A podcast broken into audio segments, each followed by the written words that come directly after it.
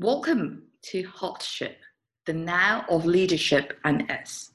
Today I have got another brilliant human with me, Carlos, and he's really smiling because I introduced him as another brilliant human. So Carlos. Yeah, I have to contradict that a little bit, but I appreciate that. Okay, let's talk about a contradiction first.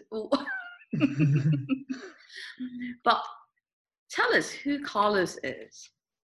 Yeah, um, that's a complicated question. So um, I think what I'll I'll use what I put on social media. I am a uh, a father, uh, a veteran, uh, servant leader, and uh, overall nice guy.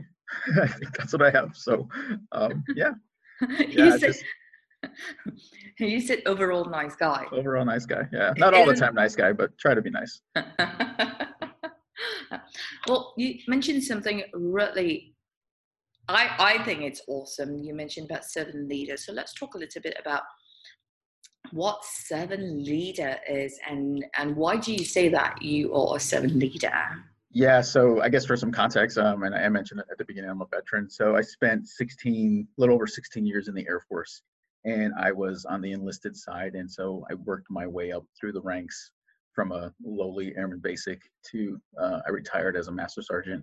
And um, throughout my career, my I have the luxury of hindsight looking back on it now, but and I didn't realize I was doing it at the time, but the type of leadership that I always um, wanted to embody was one that said, people didn't serve me, I served them. And how could I do better at that? And how can I empower them?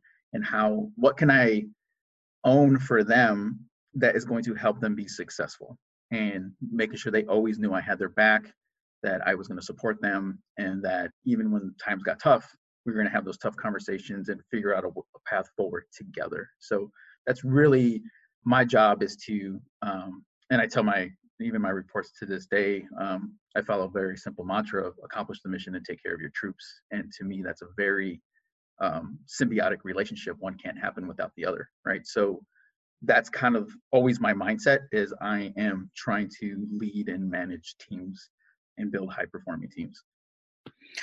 I love that you mentioned uh, about focusing on, on the mission, right? And I also love that you mentioned that you serve your people and people are not serving you. What does that look like from your military experience? And I know that serving is such a huge component, right? When you're serving uh, in the military, and they really look at you as a family. Right. And some people contradict that that whole term as, you know, people whom you work with are not your family. But I want to hear from your perspective as what was your experience like while you were serving? And yet you served your people within your team. Yeah, so one of the unique things about the military is it, and it varies from unit to unit that you're in, but I've been really lucky that the majority of the units that I was in, we were a family. Um, you know, we trained together, we broke bread together, we deployed together. Um, and you get to, especially on deployments or longer exercises, you get to know people in a different way. Uh, than you probably would, you wouldn't normally get in like a more of a corporate environment, um, especially when you're in a place where you don't want to be and it's cold or it's way too hot and you've got rodents everywhere. And, um, you know, you get to see a different side of people and you get to really know them. Um, and one of the, one of the things that I do miss about the military is whenever somebody had a baby, you know, it was all hands on deck. Let's make food for them for, you know, a month, you know, we rotated making food for them, or if somebody passed away, what can we do for you? What do you need? We were right there with them and in their homes after hours, helping them through it all. And that could be with anything, it's a kid and all that. So that's one of the, I miss that kind of connection that you build with people um, that you don't normally get in kind of the corporate world. But because of that, and because as I started to get higher in rank and was started to be more responsible for folks, you start to realize like you got to take care of them in the same way that you would take care of your own family, because at the end of the day you still have to accomplish the mission. So what can you do um, to help them as much as possible? That's beautiful, Carlos, and I love that you said that, you know, you got to see your team while being in the field, right? You got to see your team, how they reacted uh, to the environment. You used a great example, you know, uh, rodents being around or harsh environments. Yeah. And that's so transferable in the workspace. And I agree with you, that kind of a camaraderie is not, I'm not going to say not present, but it is largely missing for the most part. And and I want to go back to the point that you just made. You, you know, you had to be there for your team. You learned about how people reacted in environments or while being uh, surrounded by rodents or cockroaches or whatever, uh, yeah. right? And in the same situation, I'm such a, a grumpy person when I'm hungry, when it's hot. Um, and I have got to sit in a meeting for three hours. Oh, I, I'm, what do you call it? Hangry, yeah, yeah, hungry yeah. and angry. So I become that person. So that is so relatable to the workspace, right? The environment that we are in, disagreements, uh, when someone loses someone, like you mentioned, um, delivering a baby is such a huge responsibility. It takes a toll on both the parents, sleep, uh, stress, you know, trying to juggle different things.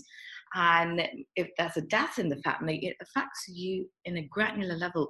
It affects you from heart level.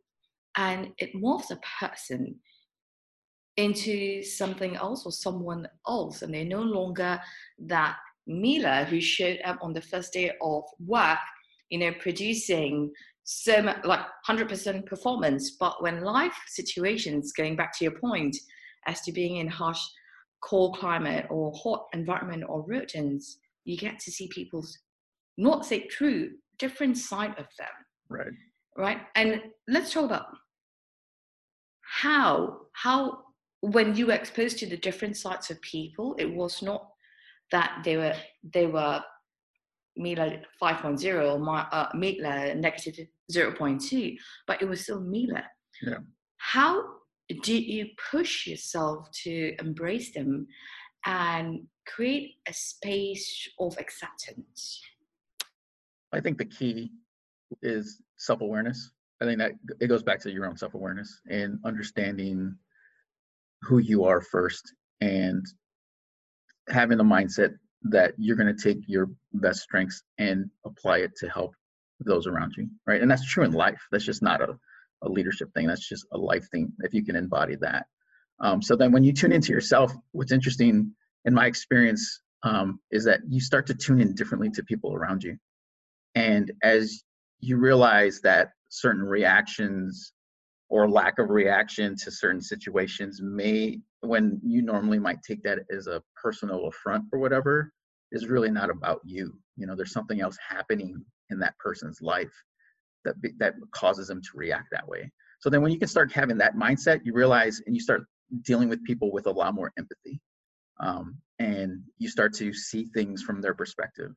And if you can do that, and if you can stay in that space, no matter how hard it gets, and, and you know, you'll find yourself like not always being there, but if you can consciously try to always stay there from a place of empathy, think through what they're going through. Yeah, it may suck for you too, but as the leader of that team or group or whatever, you have a responsibility to take care of the folks around you. And a big part of that is just being empathetic to them, learning what they like and what they don't like, and then figuring out a path together to make things better. Um, and it's not always going to be better, right? Like I mentioned rodents because that's the example that popped in my head. It's like, you know, I was deployed to Kuwait. We had rats, and like, you can have all the rat traps in the world, but you're not going to catch them all, right? So it's not like you can necessarily fix everything, but you can try to do your best to make it as less miserable as possible. I like that mindset. Uh, I also like that you pointed pointed out that it's not going to be together always. And that's such an important key. And, and when we say not not together always, let's expound on that. Sometimes people can take it as my way or no way at all, or take it as you don't need to be on board, but I need you to agree with me, that kind of a mindset.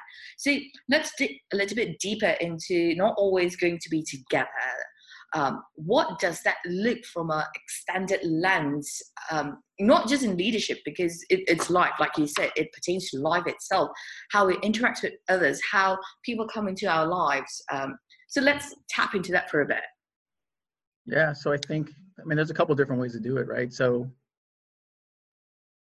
as a leader, you try to, if, especially if the situation isn't great or your project's not going right or whatever, you try to, I think two things. Number one is really co- clearly communicate the value of the thing that you're doing.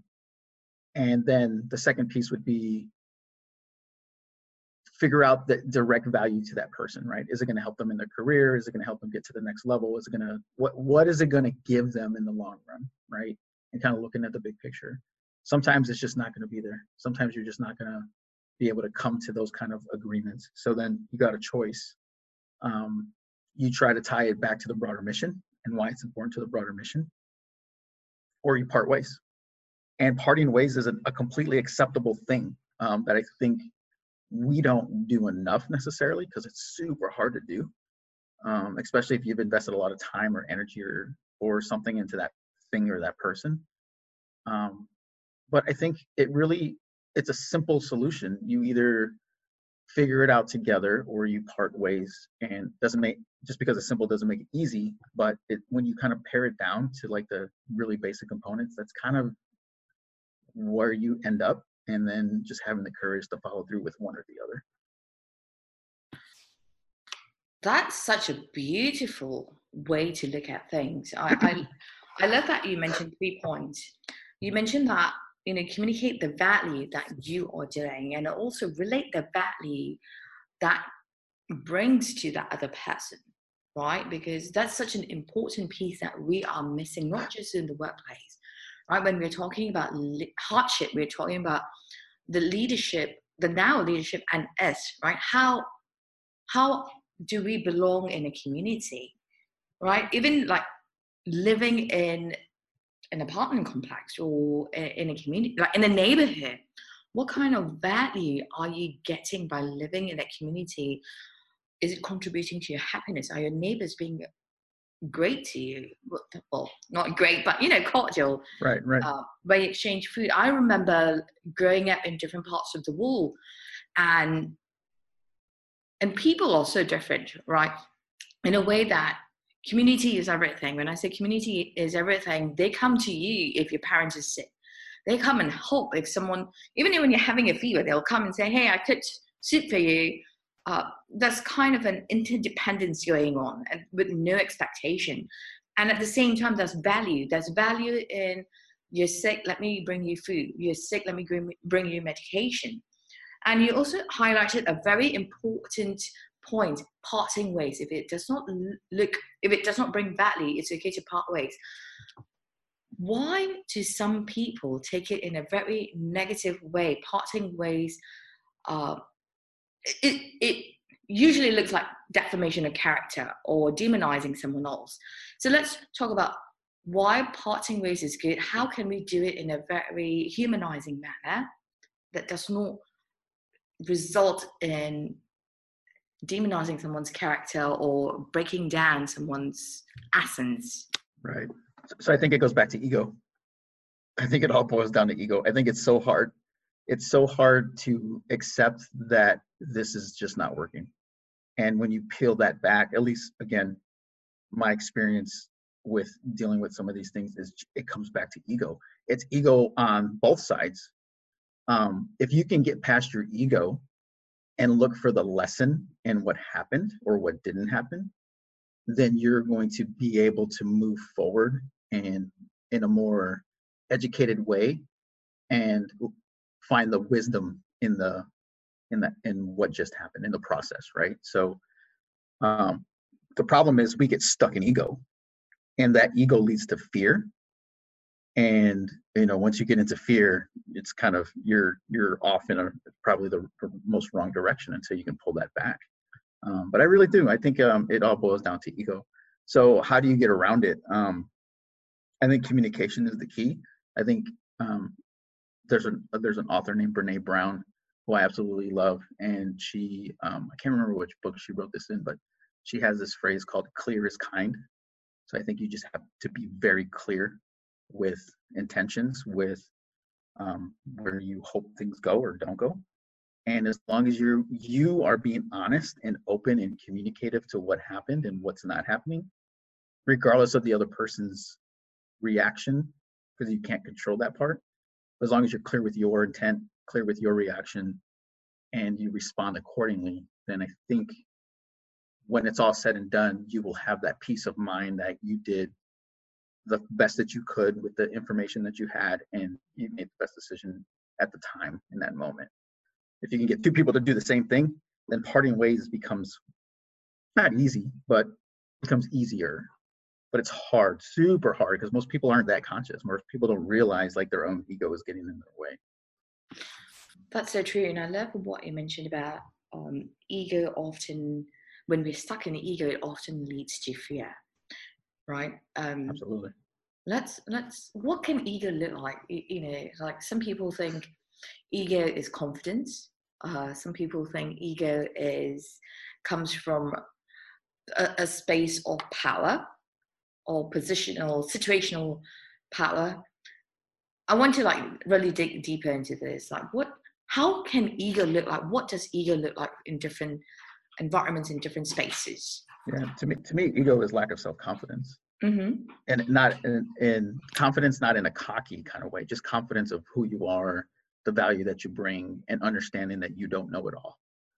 Um, and so when people start to show ego, it usually comes across as re- extremely cocky, um, maybe abrasive, or in a lot of ways, when it comes to having difficult conversations and parting ways, it comes back to you end up closing yourself off, and you end up not staying open to feedback or not open to what's happening in that moment. Um, and then when both people are doing it and both people close themselves off, that's when communication breaks down. That's when fear steps in, because you don't know what the other person's thinking or feeling. And then you go down that rabbit hole of, you know, not a great part of, you know, the situation or the experience. So, um, but yeah, to me, ego goes back to just self-confidence. It's having enough self-confidence and awareness that you're going to be okay. Things are going to work out. And um, this is part of the learning that goes along with, with life. That's beautifully put. And I like that you mentioned one point about being open to feedback. Right, and you also mentioned about self-confidence. I want to touch on confidence for a little bit. Uh, a few weeks ago, I was having a conversation with a few people, and they mentioned about we need confident people, uh, or that was part of the conversation. And as we were speaking more, and this was a recurring theme that I had people express, she is not confident. She can't be presenting. It, and it was always related to females. Right, mm-hmm. and and it, it it was quite surprising for me how women perceived other women to be not confident, and they perceived this image of what confidence should look like, must look like, and I did not jive with it, because yeah. some people are confident in different forms, right? Uh, you have dancers who are confident in dancing, and when you ask them to come in and give a talk, they can't articulate in terms of words, but they can articulate in terms of dance music. Just like an artist, just like a musician. A musician can get on a stage and confidently play the guitar. My husband is a musician, and he is not an extrovert. He's such an introvert in, in crowds, but once he gets on stage, he is confident. He plays, he He loses himself. When I say loses himself, it's like in the music. Yeah, absolutely. Yeah. That's how confidence looks like. But I want to hear from you, self-confidence and how confidence can look like. You were in the military for so many years, right? And often people perceive, or military people are so confident. Mm-hmm. How can confidence look from that lens? And then you transitioning into the corporate world, how can confidence look like on the other side of the coin? So what's interesting when you said uh, often people think military people are so confident. So that's a that's a lie, right? We're not. So what we do have is years of training, and that's how you build confidence: is you do the things over and over, in a training scenario, or so you can get ready for a deployment, a wartime situation, whatever, right? And that's, to me, that's self-confidence too. It's if you're bad at something and you want to get good at it, the only way to get good at it is to do it, right? Over and over, as much as it sucks, as much as it's uncomfortable, and you just keep doing it until you build that confidence. And it may take you years to do. Um, so when people look at a military member and they might think, oh, you know, he talks a certain way, he acts a certain way, or she holds herself in a certain persona, that's just years of training, right? That's years of going through basic training, going through technical training, being in a unit, and build building that kind of confidence in your own skill set. But trust me, there's something about that person they are not confident about, right? So that's just, that's not the thing that they're projecting to the world. So at the end of the day, I think going back to your example where they were referring to, you know, maybe a female presenter or whatever, it's like, okay, cool. As a, if I hear that as a leader, and I know at some point this this person needs to go present regardless of gender, it's like, what what opportunities am I going to give them so they can build that confidence, so they can do the thing that they're supposed to do, right? And so my job as leader is to provide those opportunities and to, again, show the value to that person of why they need to do it, as much as they may be uncomfortable at it, but to show them how it's going to relate to them in a future part of their career, right? I love that. I absolutely love that you highlighted giving opportunities to someone to, to build that confidence up, right? How many times do we fail as conscious leaders? Going back to your point in being aware and being conscious, how many times do we give other people opportunities as, as conscious leaders, right? Uh, when we feel that, oh, you're not doing this right, or no, this is not the way that you're supposed to do, we immediately shut that door down for them and say, you're not ready yet. And let's go back to the word, you're not ready yet. Why, or not why, but how can we shift that that narrative as to you're not ready yet, going back to your point as to, you know, practice, practice, practice, practice makes progression. I'm not going to say perfection, because when you aim for perfection, I didn't think people will actually move. They'll just be paralyzed. Yeah. So how can we change that narrative as to from you're not ready yet as to how can we truly give them opportunities? Because this is something that a lot of leaders uh, fall short on, identifying opportunities, giving that opportunity, as opposed to saying you're not ready yet, wait for your time. Yeah. So I think it depends on the situation. I think saying you're not ready yet is okay in certain situations, as long as the next sentence is, but here is how, here is how I'm going to help you get ready. Here are the opportunities I'm going to give you to get ready. Um, if you've had those ongoing conversations and the person just isn't ready yet, like they continue to not be ready, then that turns into a different conversation. And maybe that's where you part ways. Um, but again, it comes back to always providing a way that they can improve, tying it back to the value to them and to the mission, and um, doing everything you, in your power as their manager, leader, whatever, to enable them and make them successful. Well, I love that you said that, you know, let's have that conversation, how to make them ready. But from your years, extensive years of experience from the military and then transitioning into the corporate world, and then, of course, life experiences, right? No matter how, you know, someone is not ready yet, could it be possible that in the spirit of value, right, providing them with value and giving them value, could it be that that environment is not suitable for them?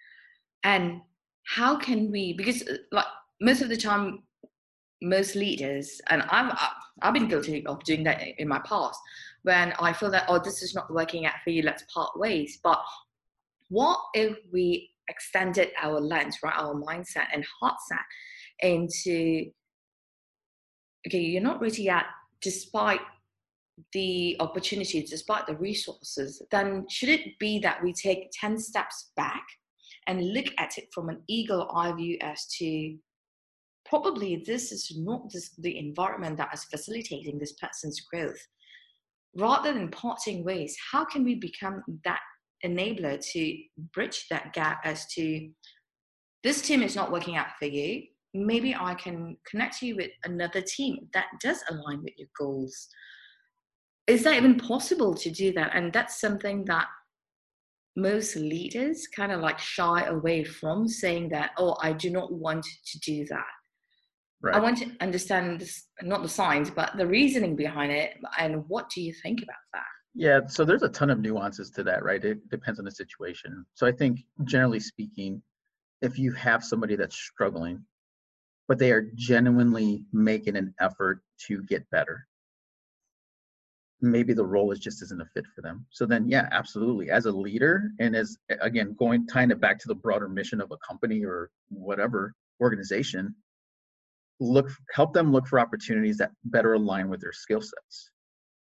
And that way you help the person, you help the company, um, you're fully transparent with that transfer or whatever, um, but you still provide a, a different kind of opportunity for that person.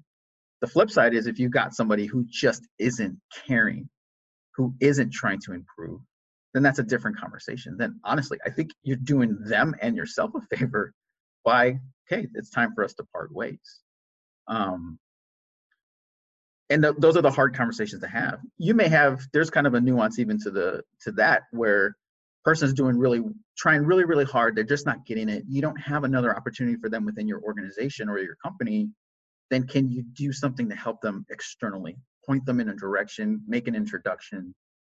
Um, because what that does is it pays it, it pays it forward. Like that person's gonna remember, like you helped them out, even though it was a departure, but it was a positive experience in the departure. And they're gonna remember that about you. And it's gonna come back some way to you in a good way, right? It's good karma, whatever you want to call it. The universe will respond accordingly to something like that, right? But again, it goes back to you, you as a leader, getting out of your own ego and looking for broader opportunities that genuinely help people. I love that you mentioned like paying it forward, right? And that's the mindset and heart set people should be adopting. And I love that you mentioned that if it's not working for more, the current organization, how can you how can I connect you you with someone else, as opposed to saying I wish you all the best, right? There's a difference between building a community of practice. When I say community of practice, it can be a practice of kindness, it could be a practice of empathy, going back to your point of empathy, right? But and also to your point of building a family, treating your team as family. And a lot of people will disagree with that, but family is about taking care of each other. Even though, even though you're not, you're not cooking food for them, or you, even though you're not able to put a roof over their head, but just that kind gesture of, hey, I've got a connection, let me connect you with this person and see how that goes. That is a genuine act of kindness. And that's what hardship is about. It's oh. about how can we move forward beyond what we are exposed to, beyond, you know, whatever that we are reading the books, and just have the bloody guts to do it. Right. Yeah. And I would challenge anybody that says they're not family. Like if you're in a corporate world and your team, and you're saying your team isn't really a family, I think you need to kind of reevaluate that. Because when you think about it, you probably spend more time with your teammates at work than you do your actual family. Like think about how much time you're spending, eight, ten, twelve hours, depending on your, your environment, right? Are you really seeing your family that much?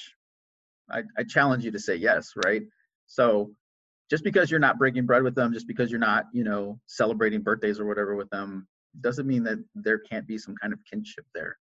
Um, but that starts at the top. That starts with the leader of that team. It starts with the leader of the organization. It starts with whoever, the C E O, right? All the way up to the C E O. It's building that kind of, if that's the type of culture you want in your organization, it's up to you to build it. So do it. I agree with you. Uh, my company about six months ago did research of how many hours people spend time for work, at work, going to work. seventy to eighty percent of their everyday awake time, leaving them four to six hours a day. That four to six hours a day is including making food for your family, going grocery shopping, relaxing, taking a shower and watching the telly. Four hours.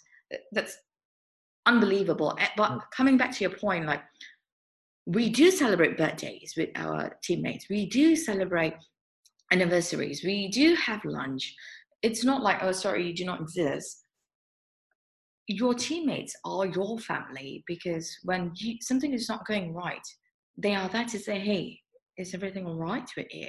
Sure. That just concern, the, the show of concern, you, you know, enables you to have that human connection.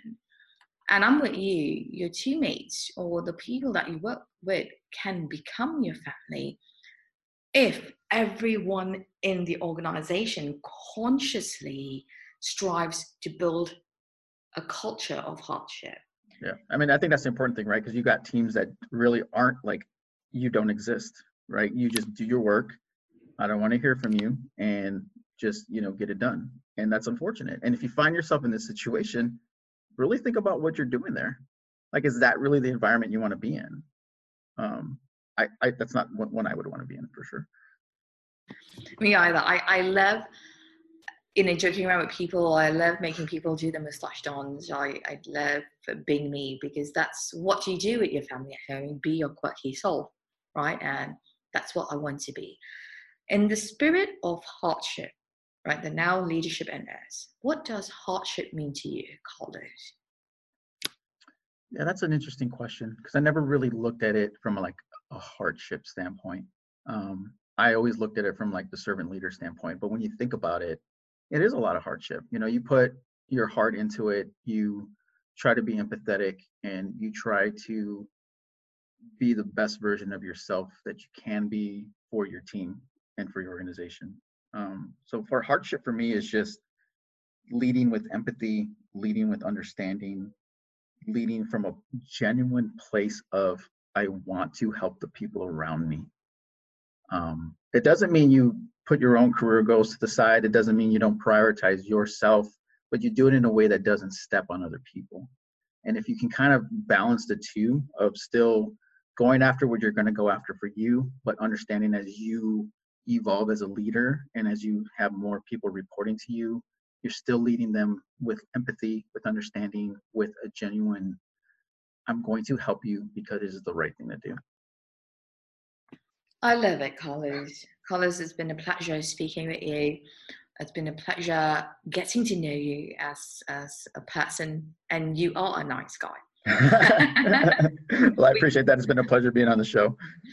We met for tea uh, a few weeks ago, and I absolutely, it, I feel energy. I know it, it sounds really witchcrafty, but I feel energy from people, and you're just love and kindness. So I appreciate that. Yeah, no, I'm I'm all about vibe. If I'm not feeling you, then yeah, I, I feel you on that one. I just, I, I have to be around people that's like the, the same kind of frequency. Yeah. Um, otherwise it just doesn't work out too good. Yeah.